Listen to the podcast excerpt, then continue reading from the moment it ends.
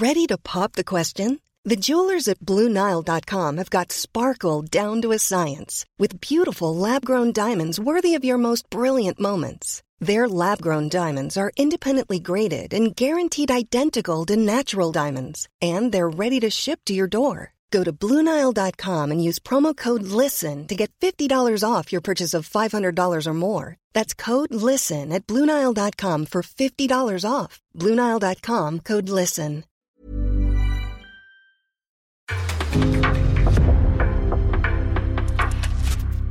En podcast från Aftonbladet.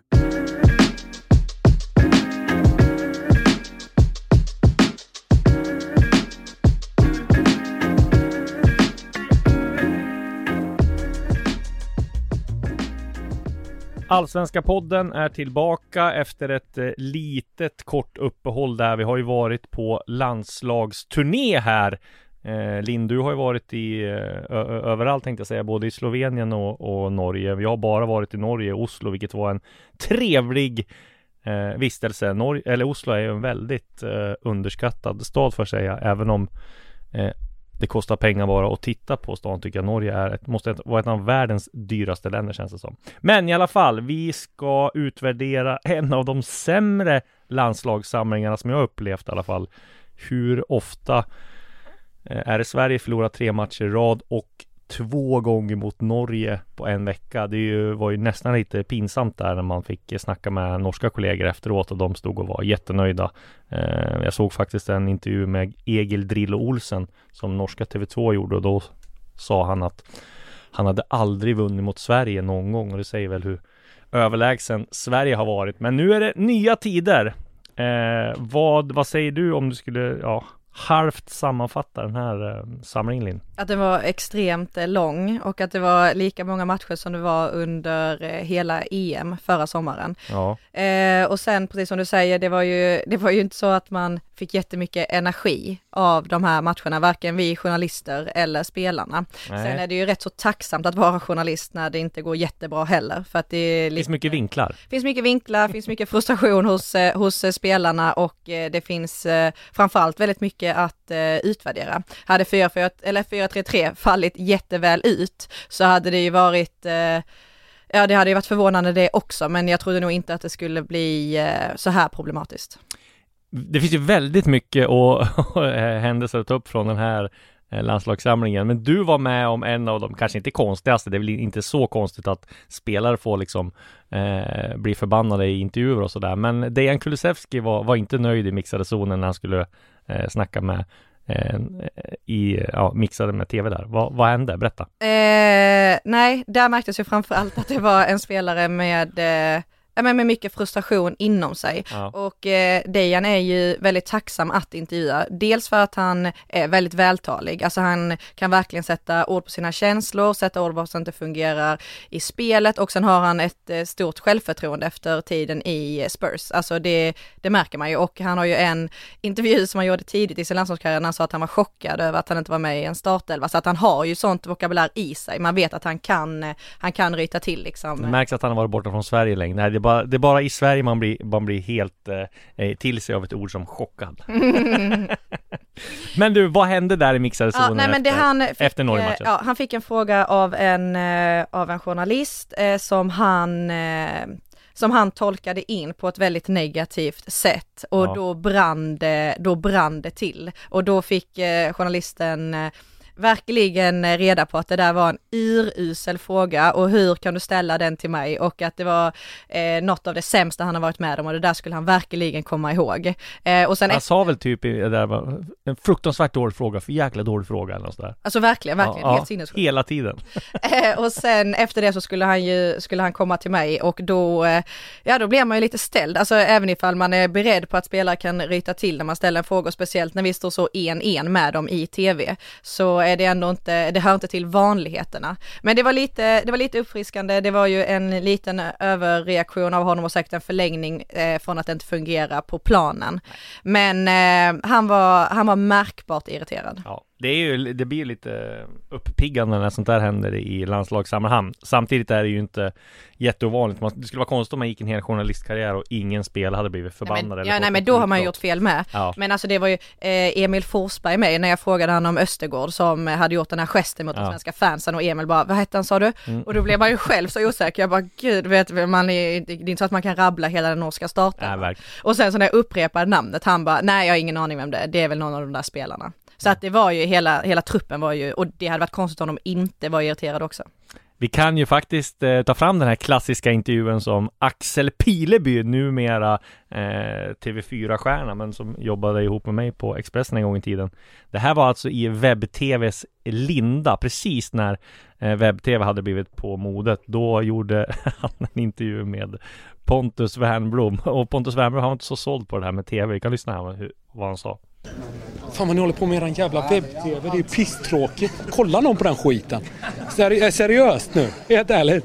Jättemånga ska... Det du, du. Du kollar väl på det? aldrig gjort. Kommer nog aldrig göra heller. Är dagens attack på webb-tv måste man säga. Ja, lägg ner det. Så kan det låta, så att det är, det är inte så ovanligt att landslagsspelare sågar eh, tv-reportrar. Nej, Rickard Norling har jag fått en rejäl eh, radäng av också när jag frågade någonting om, eh, om AIK när han hade gått till Norrköping. Då var det så här, eh, jag tyckte intervjun var jättebra fram tills nu. ja, precis. Men om vi ska, allsvenskan är ju som sagt eh, pausad. Eh, lagen åker på träningsläger.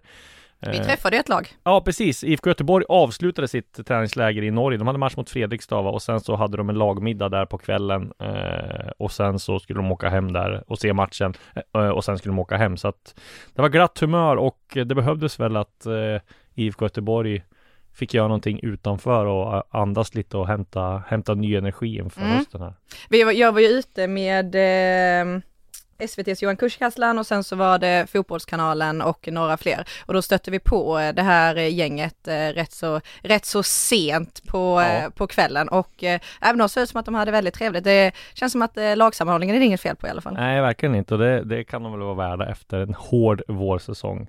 Men i alla fall då så ska vi gå igenom här? Vi, vi sa ju det, här, allsvenskan är pausad eh, och lagen åker på träningsläger, men silly season pågår för fullt. Vi ska ha ett sillesvep sen som är fullmatat, men sen först tänkte jag vi ska snacka lite grann om landslaget här då, för det är ju trots allt så att det var ju en usel samling eh, resultatmässigt. Jan Andersson var väl lite mer vad säger, irriterad än vanligt. Martin Åslund fick sig väl en skopa där också i Viasat och, och sådär. Och det förstår man ju när, när, jag menar det är ju inte så eh, roligt att förlora mot lillebror Norge två gånger på en vecka och att man, eh, Sverige kan faktiskt åka ur Nations League-gruppen igen. Liksom. Du var ju på presskonferensen efter eh, den sista matchen mot eh, Norge. Ja. Då ville ju de norska journalisterna få till att Janne reste sig. Ja, men det gjorde han inte. Det var en, för på den presskonferensen var, var ju liksom eh, hyfsat, eh, liksom då var inte allt så stingslig som, som man hade varit tidigare. Då hade han väl lugnat ner sig lite grann. Han kanske fått avreagera sig på, på via, via play, en Nents eh, Eh, delegation där. Men med, behållningen där var när, eh, när Niva fick eh, förklara för Solbacken hur Kulusevski uttalas. Ja precis, dagen, det var väl två dagar innan va, så sa ju Solbacken kunde ju inte uttala Kulusevski Han sa ju, vad var han sa istället? Jag vågar inte ens ge mig på det Nej inte jag heller, Nej. men det var ju något jättekonstigt eh, Han slängde lite J överallt ja. eh, Och så sen så fick ju, kunde han inte uttala det igen, då fick eh, Erik Niva kliva in och, och, och rätta honom, det var lite roligt Och sen så är ju står det Kusulevski sa ju Ståhl att han hette Kusulevski. Eh, Och sen så sa ju Ståhl Solbacken också att han var uppväxt i, att han är uppväxt i Sverige. Apropå Jag frågade honom hur det kändes för honom att vinna mot Sverige två gånger liksom när Egil Drill Olsson inte hade gjort det. Då sa han att han var upp, växt i Sverige med Björn Borg. Han sa att han var uppväxt med Gio Wallner och hade följt IFK Göteborg. Och så lyssnade han på Erik Nivas podcast sa han också. Så det var liksom Björn Borg, inges, Gio Wallner, IFK Göteborg och Erik Nivas podcast. Det säger väl en del om hur stor den är. Men vi ska gå igenom spelarna. Absolut, ja, det ska vi göra. Vilka som, och det är, det är ganska lätt att ta vilka som levererade. Ja. Eh, på er lista då, så, så som en, vi, ni gjorde här, så hade den som levererade var Robin Olsen. Eh, det får man säga, inget snack om det. Emil Forsberg, inget snack om det. Ludvig Augustinsson, ja, han, han var bra tycker jag också, men kanske inte så här superbra, men ändå leverans. Kulusevski får man säga absolut. Han var ju en av de absolut bästa i både i Ja, vi räknade ju på det efteråt hur många Ja. eh, assist han hade gjort och sen så även målet han gjorde borta mot eh, Slovenien. Ja, det var han, jag kommer inte ihåg hur många poäng det var, men eh, ja, jätte, jätte, jätteviktig för Sverige. Och Emil Forsberg, otroligt duktig både på planen men också som eh, lagkapten. Ja, man får säga att det känns som han har växt lite grann. Det är inte den här stingsliga Forsberg längre som eh, som det var tidigare, utan han som pratar om sig själv i tredje person, utan det är mer mogen Emil Forsberg Mm. kanske och sådär. Eh, så att eh, det känns som att Och att han och Janne kunde sitta på podiet och prata med en dynamik. Ja. Alltså, och att eh, när Janne fick den här frågan om att spelarna hade fått en extra dag ledigt, att Janne kunde säga, ja det var Emil som kom och bad om det. Mm. Utan att han skulle känna liksom att Emil skulle bli, ja men stel, för att det blir han inte längre. Nej, Som han kunde bli förr i tiden, eller lättirriterad. nej. Och eh, Robin Olsen, eh, även eh, han, jättestora framsteg när det kommer till att göra intervjuer och eh, ta plats och eh, våga säga saker faktiskt. Mm. Men just de där som levererade, det, det är väl eh, någon form av eh, betyg om att de är liksom givna i startelvan, en svensk startelva. Det är Kulusevski, Augustinsson, Emil Forsberg, Robin Olsen. Det känns som de kommer vara så länge de så länge de spelar från start. Ja, och så här, det kommer Alexander, det är ju Alexander Isak också. Eh, men sen så var inte han lika framträdande just i den här sammanhangen. Och då eh, hamnade han inte just eh, på att man, eh, på övertygarlistan i alla fall. Nej, precis. Men eh, där hade vi ju ingen, eh, ingen allsvensk spelare med där. Nej, precis. Men de som tog chansen då, alltså och slå sig in i en startelva och framförallt eh, slå sig in i en trupp för vissa då. Mm. Där hade vi Jens Kajust som jag Mm. tyckte var jättebra mot Serbien. Serbien hemma ja. Men som eh, det brottades lite, lite tveksamheter här mot Norge och ett par matcher till. Men jag tycker ändå att han liksom, ja, han tog chansen också. Jag menar på han är ung och jag tror att han kommer liksom vara han kommer vara Janne-favorit känns det som. Ja, och de bollarna som han ändå kan slå genom ett mittfält behöver ju Precis. Sverige verkligen ha och har eh, fattats det när Kristoffer Olsson inte har varit i den formen som vi såg han för typ, som vi alltid tjatar men det kanske, vad fan är det, Nej men han har fyra år sedan. ja, det, ja jag vet. Det det Eh, så att det, och att Sverige ska få in fart i sitt anfallsspel och att det ska vara lättare för Sverige att anfalla hänger jättemycket på att han eh, kan slå de bollarna. Ja, precis. Och sen Viktor Gyökeres då som kom in och hoppade in, fick ju inte så mycket speltid. Eh, så han är ju också en av de som jag tycker tog chansen och gjorde ju mål och sen framförallt tror jag han förändrade matchbilden när han kom in. Mm. Ja, absolut, han tog, ja, men han tog verkligen chansen. Mm. Och sen eh, Joakim Nilsson. Ja, han var väl helt okej också, men var dålig i första liksom eh, matchen där han gjorde bort sig helt. Men sen är väl han en spelare som alltså Det känns som han också kommer vara med i en trupp ganska länge. Mm. Eh, så att eh, han, eh, ja, eh, han kommer få slåss med framförallt eh, är det väl Filip Helander och eh, några till som de slåss där om, om mittbacksplatsen. Men det känns som han är, kommer vara med i en liksom. Joel Andersson gjorde också ganska bra. Sen är väl där också, där han kommer liksom också vara på gränsen hela tiden tror jag. Hjalmar Ekdal, eh, ja, han förlorade en duell mot eh, Manchester Citys frälsare Ja. eh, Haaland. Det kan hända vem som helst. Det präglade lite grann hans insats tycker jag hela matchen, men överlag tycker Det jag kom så tidigt i matchen. Ja, exakt. och det är ju- klart. Men, Alltså få den käftsmällen liksom Ja. när Haaland typ blåser om kullen, det är inte, det är inte optimalt. nej, precis. Och eh, nej, men det är klart. Eh, också han har stärkt sina aktier också, var med i en trupp tycker jag. Samma sak med Edvin Kurtulus som var ja, stabi väldigt stabil mot Norge tycker jag. Han gjorde inte bort sig, spelade lugnt och jag tycker ändå han har liksom den här tryggheten som man inte borde ha Mm. när, han var, när han var så oreturnerad vad det gäller landslagsspel. Tror att eh, Hjalm också var såklart extremt besviken. Han stannade ju inte och pratade i mixade, Nej. vad jag såg i alla fall. Han Nej, gick, inte förbi, eh, han gick inte förbi min position. Lite konstigt ändå att han är så besviken. Han brukar alltid stanna och prata. Vi ska ha liksom kanske reservationer också att det kunde Det vara kan ha, han kan ha varit på behandling Ja, med. ja men doping kan ju vara så här att Ja. de har ju varit med om att Ester eh, Kristiansen, presschef, Mm. har kommit ut och sagt att ja men de har dopingkontroll så, så kan de inte kissa liksom så får de stå och vänta och, och, och sådär. Så att det Mm. kan ha varit något sånt också. Annars är det lite, lite märkligt. Men det var de då. Det var det, är, det var det som var lite positiva då med eh, det här truppkaoset som har varit. Att... Och eh, Hjalmar kommer ju bli en, alltså en jätte eh, viktig spelare för Ja. Sverige. Får han ut i Europa, bygga på sig lite mer muskler. För att eh, en, eh, en grund har han ju verkligen och en, en grundtrygghet. Ja, precis.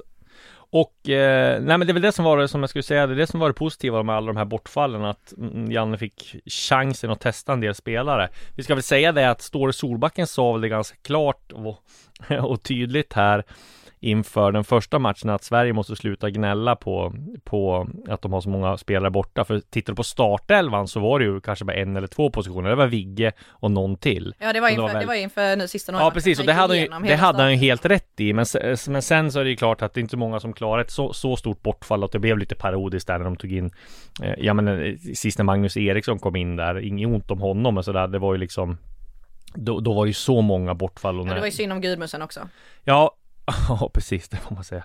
Men eh, de som inte övertygade och det var ju, eh, jag menar Alexander Isak som kommer vara bofast och jag i startelvan då, men han hade ju Ja, problem att, att få till. Sen blir ju han lidande av att mittfältet inte heller var speciellt bra, utan det var mest de här defensiva eh, spelarna på mm. mittfältet som inte fick till det offensivt. Det såg man att han var lite frustrerad, för han sprang och skapade ytor och när han väl hade bollen så är han ju farlig. Mm. Men jag menar, det var ju så, och så är, jag tror man präglas lite av bedömningen av han också att han, in, att han är, inte har gjort mål i landslaget på länge.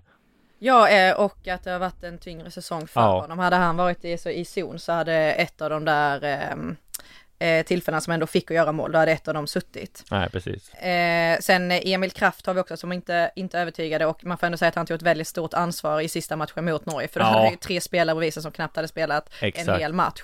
Så att, och han var ju eh, superbra sen i mixade zonen också och stod ju upp för, ja. för Sverige, tog ett gult kort för att han ville få in lite eh, lite känslor i det svenska landslaget Exakt. som han tyckte fattades i matchen mot Norge. Men sen har vi då liksom det här ständiga frågetecknet Kristoffer Olsson. Han får inte till det i landslaget. Jag vet inte hur många chanser ska han få. Nu är han på väg att bli bänkad också i klubblaget i Belgien liksom. Det, Han kommer få det tufft alltså tror jag och eh, Jag vet inte. Han är ju för sig en Janne-favorit Så med i truppen kommer han nog vara. Svårt att säga att man plockar bort honom men Alltså det... Ja, men Svanberg är ju med där och kan ju, alltså det, ja. det, det kommer bli tufft när Albin Ekdal med kommer tillbaka. Ja, så det tror jag också. Han är nog en, en, en av de som står på tur att ryka. Viktor Claesson som har ett nyskrivet fyraårskontrakt med FC Köpenhamn. Eh, inte heller eh, övertygad speciellt mycket, men... Eh... Robin Quaison som fick eh, chansen från start i två matcher.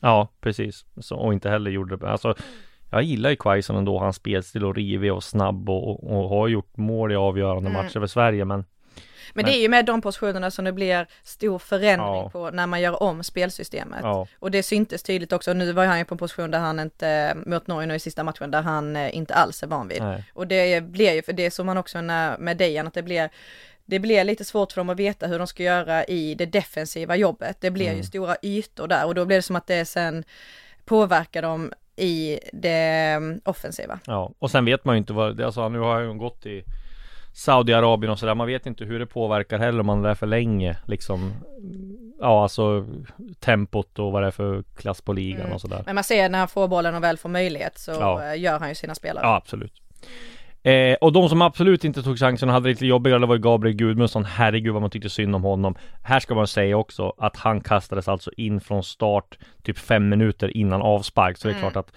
där får vi ju sätta en stor brasklapp.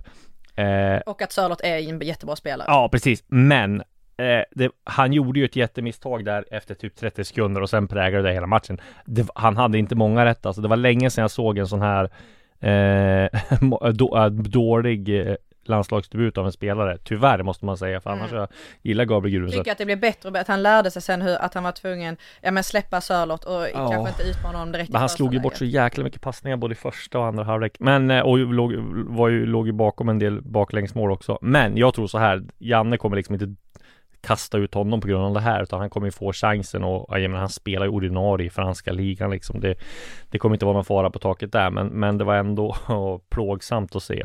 Jesper Karlström Nej, funkar inte heller i första matchen på mittfältet, blev utbytt till andra matchen. Mot Norge så slog han bort alldeles för mycket, tyckte heller det såg speciellt bra ut där. Eh, får vi se om han är med senast. Mattias Svanberg upp och ner, kanske lite bättre än Karlström ändå får man säga. Ja, jag gillar Svanberg jättemycket. Ja, men han, det är för få gånger han får, man får visa sina offensiva ja, kvaliteter men känns det som. mot Serbien så kände jag verkligen att det var lika mycket bra som det var dåligt mm. och att det kanske behövdes chansas lite mer ja. för att få igång det svenska spelet och åtminstone, det var inte så att han gjorde, han tappade en boll som var extremt dålig. Sen jagade han i fatten. Detta var mot, mot Serbien då. Mm. Men eh, ja, behöver bli stabilare. Verkligen. Anthony Langa tog vi inte heller chans får man säga. Han kan man ju vänta sig mycket mer av, även fast han kommer vara liksom han kommer, vet vi också kommer vara med. Samma sak Alexander Milosevic hade väl inte heller sina, sina bättre samlingar, men känns också som att han kommer vara liksom, ja, där och slåss om, om truppplatserna. Men Elanga, om vi bara ska stanna lite vid, eh, vid honom. Ja. För nu var det ju eh, Han En- blev alltså- utsedd till Golden Boy. Exakt, och så gjorde han ju mål mot Norge Mm. på hemmaplan, men blir alltså då bänkad av Janne. Ja, och det måste han varit vansinnig för tror jag. Ja, och det, det märktes ju, han la ju ut en bild på eh, sin eh, story på Instagram, Mm. där det var en bild på honom och sen så hade han skrivit tre punkter under bilden Jaha. i sin story. Alltså Ja, ja. punkt, punkt, punkt. Och den bilden var en repost från landslagets egna Instagram, där de har lagt ut nu är vi redo för match, alltså så Ja. Mm. som de gör med de spelarna som ska starta. Och Elanga trodde ju på matchdag att han skulle starta. Precis, och det var det Janne sa på presskonferensen också, för jag frågade honom om Elanga och då sa han att jag hade ett snack med honom eh, dagen före match Mm. och då brukar spelarna få startelvan. Eh, men då hade han sagt att han var osäker på vad han skulle göra och så fick Elanga det här beskedet då på dagen efter och det var lite konstigt att han Dels att han inte ger startelvan mm, dagen före match. Mm, ja, det har jag aldrig eh.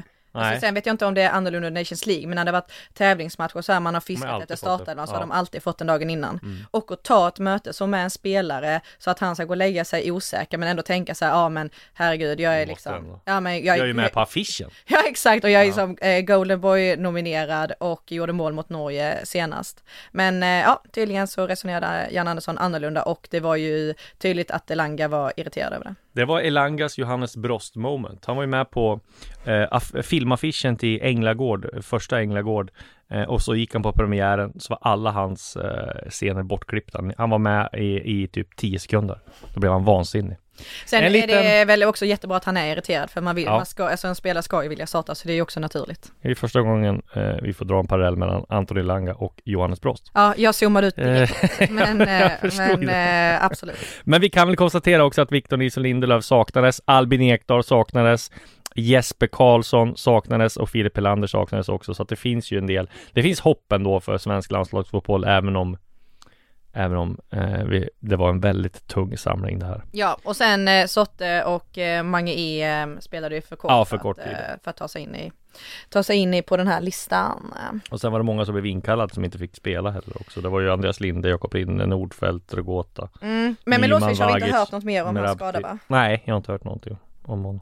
Eh, ska väl inte vara allt för farligt. Nej, han hade ju problem redan i slutet Ja. på den eh, allsvenska vårsäsongen. Exakt. Ska vi stänga Nations League-samlingen för den här gången då? Det gör vi.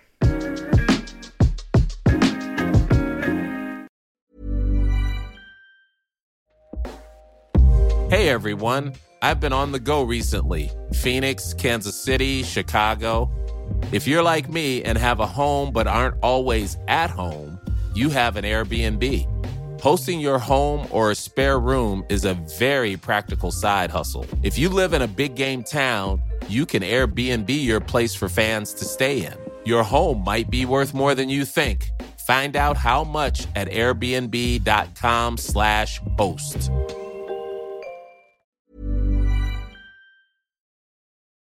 Då ska vi gå på silly season-segmentet och vi kan väl börja med nyheten som vi skrev om igår här. Det är ju att Malmö FF som eh, vill stärka truppen med en rad namn till sommaren. De ska ju spela både om SM-guldet, gå för SM-guldet och så ska de gå in i ett Champions League-kval och sen kan ju det bli Europa League-kval och det kan bli spel i Europa Conference League. Så att Malmö borde ju få spela eller få, eh, ska klara av ett, eh, eh, ett krig på två fronter så att säga. Men de har i alla fall lagt bud på Veton Berisha, en norsk, norske skyttekungen i Viking, en av norska ligans bästa spelare. Eh, där hör, hade jag och norska kollegor på Netavisen uppgifter om att eh, de hade lagt ett bud. Jag tror uppgiften i Norge säger att det var på 12 miljoner. Men jag tror att Viking kräver nä- närmare eh, ja, 20 25. Så att det är frågan om de har ju både Hammarby, eller Hammarby när Milos Milojevic var i Hammarby så ville han ju värva Berisha till Hammarby också. Och då var det blankt nej. Det Han är är väl ändå 28 år. Ja, precis. Men han är ju grym. Och om, om, eh, om eh, Malmö ska bli eh, liksom nytt FC Köpenhamn, då är det ju om de ska ha en bra forward som Milos Milojevic gillar så är det ju liksom norska ligans absolut bästa spelare. Så att det är väl ganska logiskt att de går på honom. Sen tror jag att det kommer bli jättesvårt. Jag tror inte de de kommer väl inte vilja lägga så mycket pengar på honom eh, som Viking kommer kräva för och han har ju ett och ett halvt år kvar också. Så att eh, jag tror det blir svårt för, för Malmö att ro hem den där även fast ingenting är omöjligt. De har ju sagt att de ska liksom lätta på lädret för att eh, kunna, för, för som truppen ser ut nu så är det ju lite för eh, lite för tunt skulle jag säga i alla fall för att klara av liksom att spela på två fronter. Eh, och det man kan säga var ju att vi hade ju ett eh, avsnitt här, um, Silly Season special med, med Andreas Georgsson var med och då frågade jag lite grann om det här med eh, utlänningskvoten. Man får ju ha 12 spelare med, om, eller 12 spelare och Malmö har ju 11 så att han var ganska tydlig med att det fanns plats för en utländsk till. Men då räknar han med Roman Gall också som är, som är utlänning och det känns ju som att Roman Gall kommer inte vara med i eh, Malmös trupp speciellt mycket. Han är ganska iskall, så då finns det plats för två. Så att då kan det bli, om de har tur, kan det bli både Berisha och den här Sasha Vjelar från Partizan Belgrad. Men vi får åter... Ja men vad skulle du säga chansen är för att de eh, liksom öppnar plånboken rejält och bara Ja men det tror jag de kommer, det tror de kommer göra. Mm. Eh, för de ska också ersätta eh, Nalic som har varit korsbandsskadad. Så jag tror att Malmö kommer spänna musklerna rejält. Och den här Sassa Vjeldar då från Partizan Belgrad, han har, är ju värderad till typ 30 miljoner, men han har en utköpsklausul enligt postiska medier för 5 miljoner. Men det kommer ändå bli en dyr värvning om han, det kommer bli liksom, om man ska betala 5 miljoner så ska han ha lön på tre år, så det kommer bli uppåt 20 miljoner netto ändå med arbetsgivaravgifter ändå, så att det kommer bli dyrt. Isak Jansson kan komma Eh, inte gratis, men de får ju betala utbildningsbidrag då till Kalmar på 3 miljoner ungefär och ska de ha han liksom eh, innan, vad blir det? Eh, innan, ja men i, hans kontrakt går ut sista juli tror jag, så att ska de ha en innan dess så får de betala några, så det kan bli lite pengar till Kalmar där då. Men det är spännande då och får Ja, det är kul att Malmö är ett ja, men faktiskt. pressat eh, eh, läge. Ja, precis. Eh, jag tror att eh, de, eh, ja men de är, det är liksom osäkert. Vad jag hörde också så var att Ola Toivonen, han kommer troligtvis att lägga av efter säsongen. Då måste de ersätta han. Jo Inge Berget har blivit erbjuden ett kontrakt på ett år. Han vill ha mer. Han vill ha fler år. Sören Reiks fick ju två tror jag. Så att det finns lite att jobba på på Georgsson där som, som sa också i programmet att om det var något, något Per Boman, vår eminente kollega, frågade om han hade något misstag som, eller om Georgsson tyckte han hade gjort något misstag här i början. Då var det väl att han underskattade hur mycket jobb det var i transferfönstret mm. eh, när han kom. Mm. Ja, men Malmö är inte jättevana vid det heller. Nej, precis. Eh, en sillenhet som vi la ut här idag var ju eh, Laurent Chabani, eh, Sirius mittfältare eh, som har gått väldigt starkt och som har varit och besökt IFK Norrköping. Där går ju hans kontrakt ut i des, eh, 31 december. Eh, det är ju lite mer än ett halvår när han får prata med andra klubbar, men som jag har förstått det så hindrade inte Sirius honom utan de lät honom besöka Norrköping som behöver förstärka dem också. Eh, så att han har varit där besökt, han tar väl ett beslut och, och vad som händer där. Är det något mer på gång till Norrköping eller? Ja det är väldigt mycket på gång. Kalle Holmberg har de ju snackat om också och där är det ju Skulle de ju verkligen behöva. Ja men där är det ju tror jag. Rickard Norling ligger på. Eh, Jag såg eh, Han hade sagt till Norrköpings tidningar nu att han hoppades att Tony Martin skulle lösa Kalle Holmberg. Tony Martinsson sa i vår sändning att det var inte aktuellt med Kalle Holmberg nu. Eh, Eh, det kan ju bero på att han är fri att prata med alla klubbar från och med första juli, så det kan ju vara den. Men antingen så är det ett spel mellan Martinsson och Norling, att Norling vill ha in Kalle Holmberg, men sportchefen kanske inte är lika säker på att ta in honom. Och så har vi Pontus Almqvist också som de kanske också jobbar på att få in, med, vilket jag tror kommer bli mycket svårare. Så att eh, det, det är, är ju ett spel där som vi ser, får se vad som händer. Men klart är att jag tyckte att att Kalle, jag tycker att Kalle Holmberg vore klockren i, i Norrköping. Han kan klubben och sådär och sen så um, skulle nog han få en ny start. Han har inte fått mycket speltid här under våren. Nej, han kommer inte, han har fått fyra inhopp i Djurgården liksom. Han ingår ju inte alls i deras planer så att Nej, eh, väldigt eh, dålig säsong för honom. Samtidigt han kan inte säga att han inte har fått några chanser liksom. Han fick ju väldigt många chanser förra året. Han startade inte alla matcher, men nästan alla och gjorde ju nästan inget avtryck alls. Tror du de kan vänta på hur det blir med Haksabanovic? Eh, vilka då? Djurgården. Eh, ja, det tror jag. Eh, att de kan göra. De, de, hopp, de vet väl inte. Det, det, sista som är sagt nu, det var att jag såg att Magnus Erlingmark, alltså spelarföreningens eh, ordförande hade pratat med Fotbollskanalen, då hade han, det, det budskap de hade sagt till spelarna, det var att den här låneperioden skulle förlängas, att liksom få dispens i en säsong till. Eh, och då, det, det, det är ju bra, men det, det blir också konstigt för då blir det så här Jordan Larssons kontrakt går ut om ett år. Typ, mm. eller det blir också så här, då, då, då blir det ungefär som man blir bossman ändå på något vis. Att, eh, och då är det svårt att se att de stannar i Sverige? Ja, så blir det ju. Eh, och, och, så, nej det blir konstigt. Men eh, vi får återkomma där, men jag pratade med sportchefen också så menar de på att de vill inte ta det här förhandsbeslutet från spelarförening för om de hör någonting från Fifa. Så att det är också så här, ja, vi måste vänta på ett definitivt besked, vilket lär komma här i dagarna. Samtidigt har vi sagt det rätt länge nu, så vi får se vad som händer. Det är jättekomplicerat. Hammarby händer det väldigt mycket saker i. Där är ju Willoch Svedberg nu på väg till, eller han är i Vigo för att skriva på. Eh, där får Hammarby 50 miljoner ungefär. Eh, jag tror vad jag hörde är det, är det fyra eller fem månader kommer att skriva på, troligtvis fyra. Eh, och det är ju en, eh, en eh, övergång som har varit på gång i en månad ungefär. Vigo har följt honom länge. De eh, har varit väldigt måna om att få in honom. Han har väl haft La Liga som första var. Men Brygge kom ju in eh, och ville ha honom och så skulle, stod det mellan de två och Brygge kunde tänka sig att betala mycket mer till Hammarby än vad Vigo men samtidigt så är ju Svedberg väldigt mån om att komma till La Liga. Han kan ju språket, han har delvis uppväxt i Spanien och jag menar hur många gånger, hur många chanser får man att gå till La Liga i sitt liv liksom? Det vet man ju inte. Och det vi ska säga också är att Wilot Sveve gjorde ju väldigt bra i inledningen, men de här fyra senaste matcherna har inte han varit speciellt bra. Jag tror att hade han gjort mål och varit väldigt mycket bättre, då tror jag Hammarby hade kunnat trissa upp priset och då kanske hade kommit ännu mer intressenter. Nu blev det ju, stod det till slut mellan Club och eh, Celta Vigo.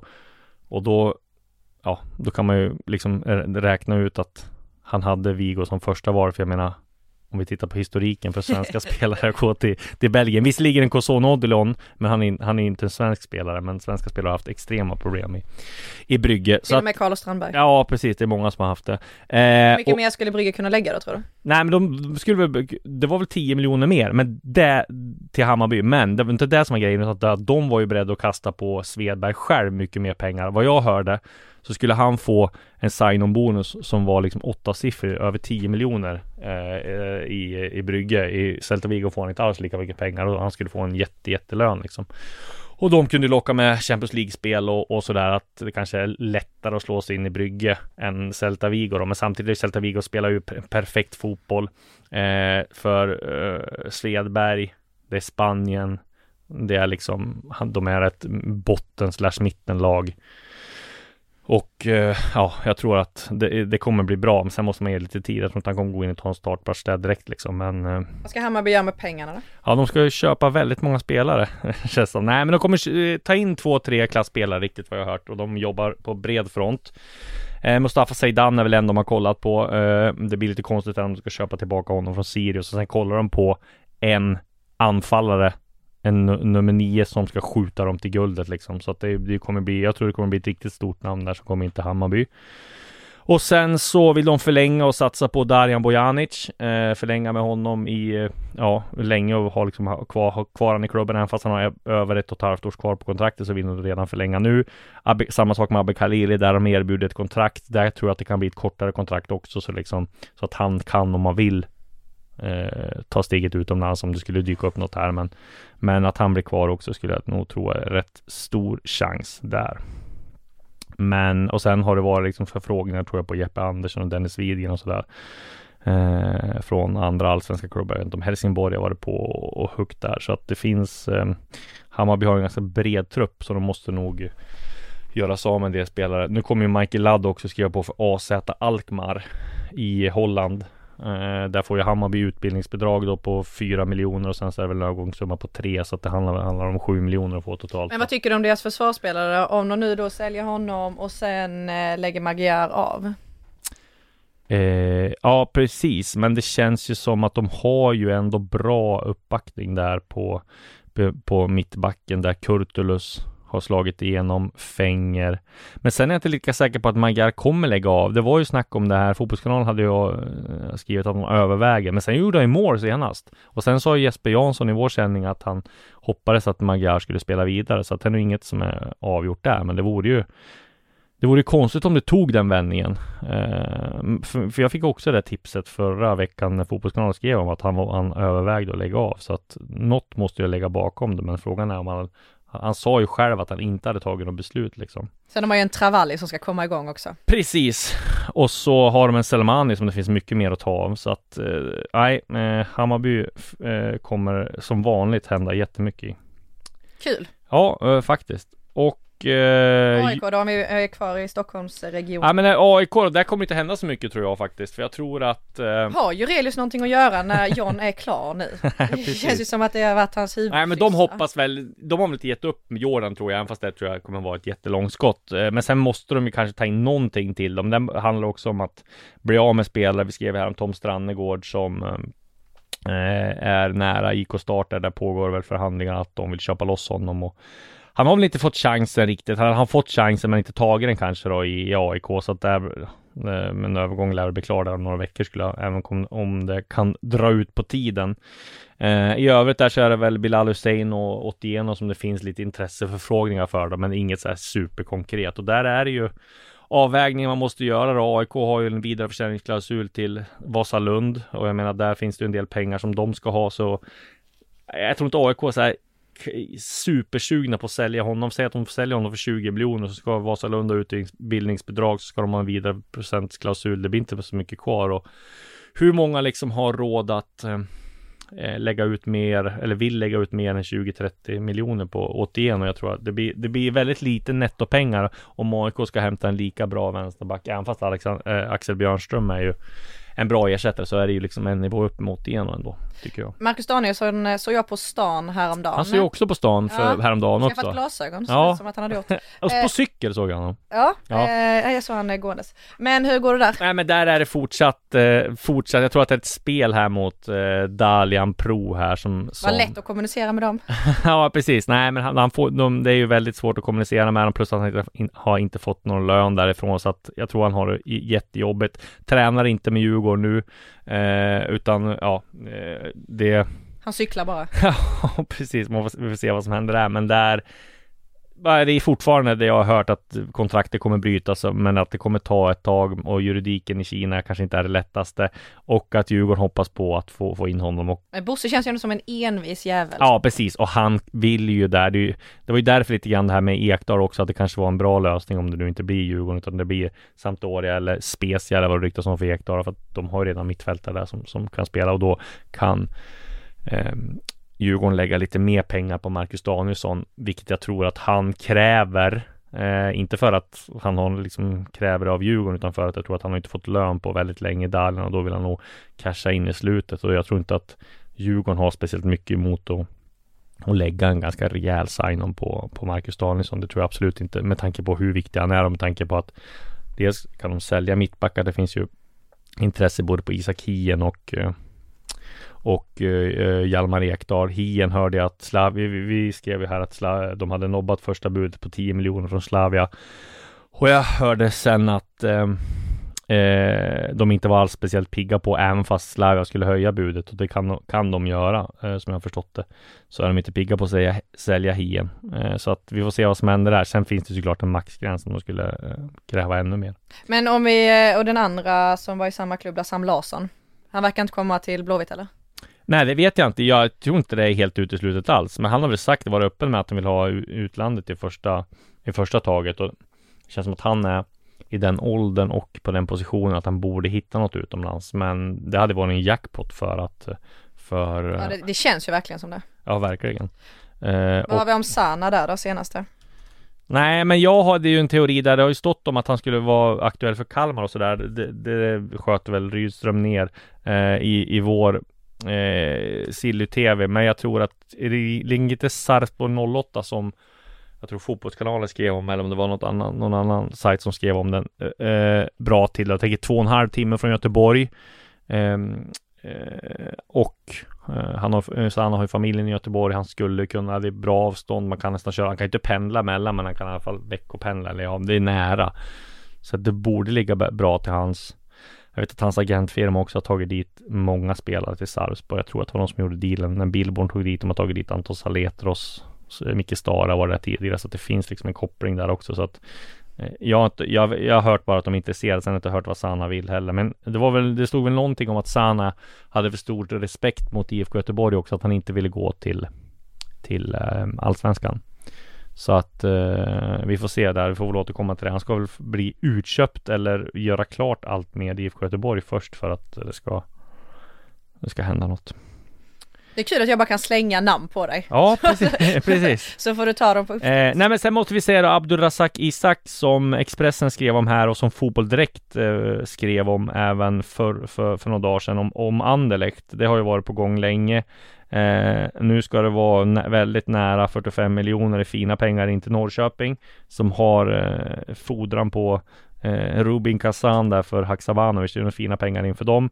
Eh, där såg jag senaste var att eh, Zacharias Mår, ordförande, sa att det fanns fler intressenter än Anderlecht med och att det kan bli liksom ett budkrig och det hade varit bra. Tony Martin sa också i vår sändning här att han eh, det var de pengarna, 40-50 miljoner som de skulle ha för, för, om de skulle sälja spelare då, så att det känns ju som väldigt bra. Då kan man också lägga det på, på ersättare. Men då känns det som att det ska in något betydligt vassare än eh, all respekt för Kalle Holmberg, men om man får in de pengarna så borde man kunna omsätta det i i spelare som är typ Adegbenro bra.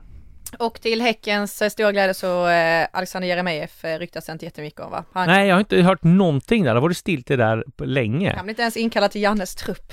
det, var, det var ju sjukt det. Vad ska, vad ska han säga. göra? Men i och för sig, Totte Nyman har spelat i, i IFK Norrköping, en Janne-favorit också. Det är klart mm. att han det är lite hugget som stucket där, Totte Nyman och Jeremejeff. Och ska man ta in någon som förbundskapten så, ja men då tar man Totte då, för man känner honom sedan tidigare. Men samtidigt, Jeremejeff måste ju vara Jeremejeff och Jordan Larsson framförallt måste vara liksom, vad ska jag göra för att komma in i det här landslaget? Måste det ju vara. Mm. Ja, det. absolut. Och det, det var väl en hel del ögonbryn som det lyftes på. Ja. När inte valet föll på honom. Men det är inte, det är inte dåligt att ha spelat i en klubb som förbundskaptenen har tränat innan. Nej, det, det kan man säga. Det man har en ruggig fördel av det. Är det någonting mer vi behöver ta upp som har hänt? Det känns som vi fick en bra täckning här va med det här landslags och Silly-avsnittet. Nej men nu får ju allsvenskan dra igång igen. Ja men nu känns det känns som... Nu tycker jag Exakt. att det har varit eh, tillräckligt med paus. Nu, nu vill det... man ju så se John Guidetti i, i skarpt läge. Verkligen.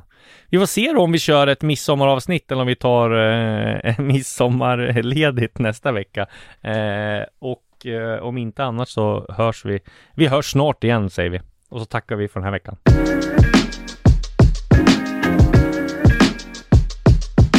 Du har lyssnat på en podcast från Aftonbladet. Ansvarig utgivare är Lena K Samuelsson.